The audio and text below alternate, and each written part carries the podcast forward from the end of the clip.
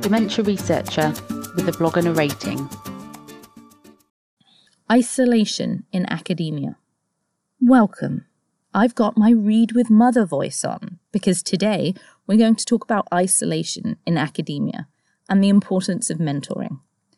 I know I've talked about mentoring before, but that was mostly from a how to find one, what they're for perspective. This is from a why they're really important for your mental health perspective. This one is a little personal and runs off the back of a chat I had with a friend recently, which needs some background. We've both worked for big, busy people in the past, both taken on additional admin jobs we didn't really care for, but as part of that, we learned to do a lot of random things that will be useful to us in our ongoing careers. Both recently realised we're in this alone and are finding it slightly terrifying. The background to the chat went as follows. I had to write a review and had been doing nothing in particular about it, nor about the couple of papers I also have to write. The pandemic happened, I'm out of practice. This was the excuse my brain had conjured up to cover up the feelings of absolute inadequacy and terror. On this particular day, I had opened a blank Word document, pasted in the agreed title of the review, and began to hash out sections.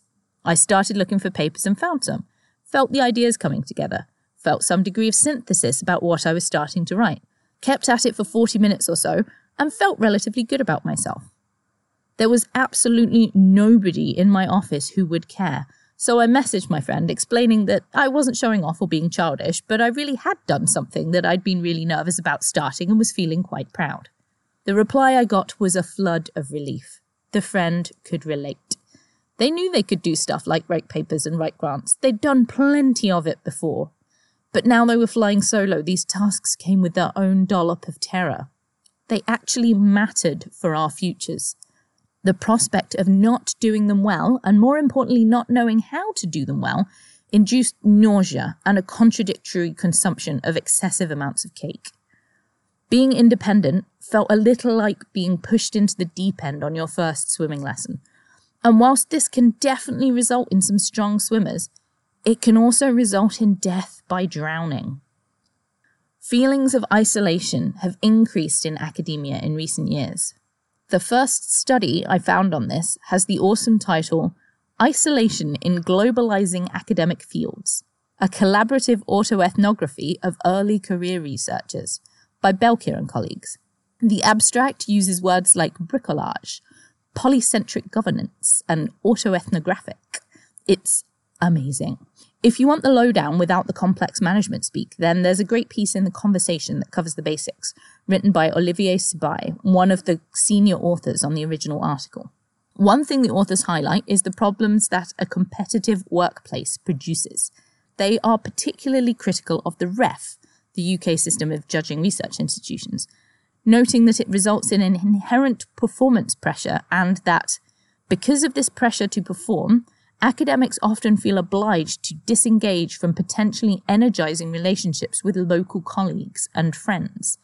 This is because of a fear it may damage their productivity or prevent them from reaching their goals.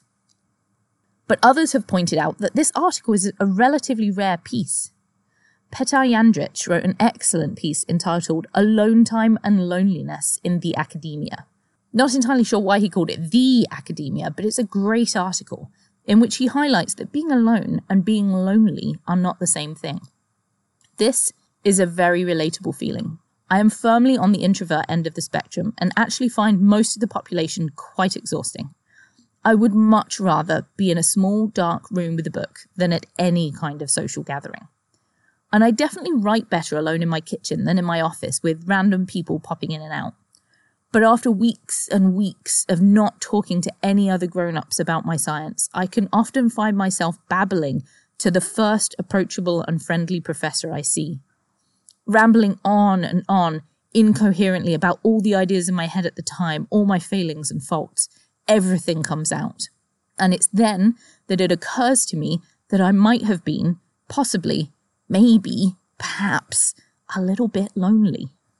And this isolation can translate into poor academic success, not only because you might not interact on a scientific level, but also because you might not be on the radar of the right people.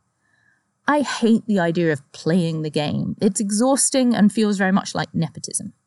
I'm terrible at introducing myself to important people, wrongly assuming that if I work hard enough and am a good enough academic citizen, that they will somehow notice me by accident. Of course, this never happens. Important people are busy and aren't spending their time browsing Twitter for my latest splashy opinion piece or just randomly PubMedding all their junior colleagues. To meet important people, one has to either pluck up the gumption to say, "Hi, important person, here's what I do and here's why you should care," and risk sounding like a bit of an ass, or one needs to be organically introduced by another person, a much easier option for the budding introvert. Karen Sproul, in a Times Higher Ed piece, gives a horrifying quote on this topic. "If your colleagues don't like you or just don't know you very well, you might be surprised by the roadblocks you stand to face."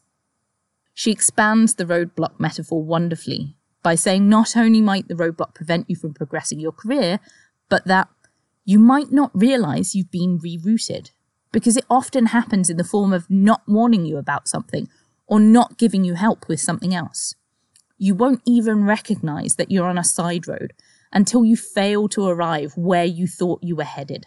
Someone might not deliberately give you bad directions, but they also might not say, "Stop, that's a dead end." One of the things several friends of mine have noticed is that you need people to tell you things that you don't know.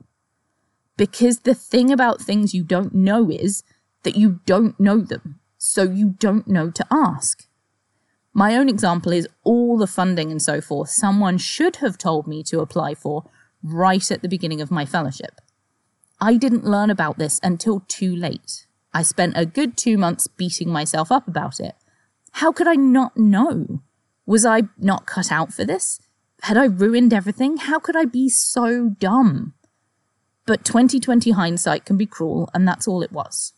It took one of the friends to point out that I didn't know what I didn't know before I started to feel less guilty and self-flagellant about it all.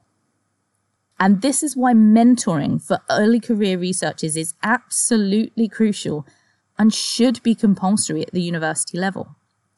Institutions should not allow people to get fellowships and then just leave them to float around on their own to see what happens. It's the equivalent of taking a child's money for piano lessons and then going, "It's over there in the corner, have a go and see how you get on."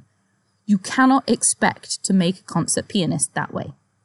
Not only is it detrimental to the E C R, but their poor experience means they are more likely to leave. In a twenty twenty-one article on mentoring in academia, Francesco Marino describes the decline of effective mentoring in academia. He attributes no one cause, simply suggesting that teaching, fighting for your job, admin and research take up so much time and mental energy that actually being a good mentor, which is not incentivized at the majority of academic institutions, does not take priority in most people's careers. Things like the R E F and impact factors and funding competitions means that supervision of output and productivity take priority over active mentorship, and junior scientists are encouraged to become small clones of their supervisor. Supervision is not mentoring. It can be, but in the majority of cases it isn't. Whilst all the courses and blogs and articles definitely teach you that mentees need to be proactive and ask questions, mentors also need to think about the right things to ask and say. Think about milestones it might be important to hit and point them out to your mentees.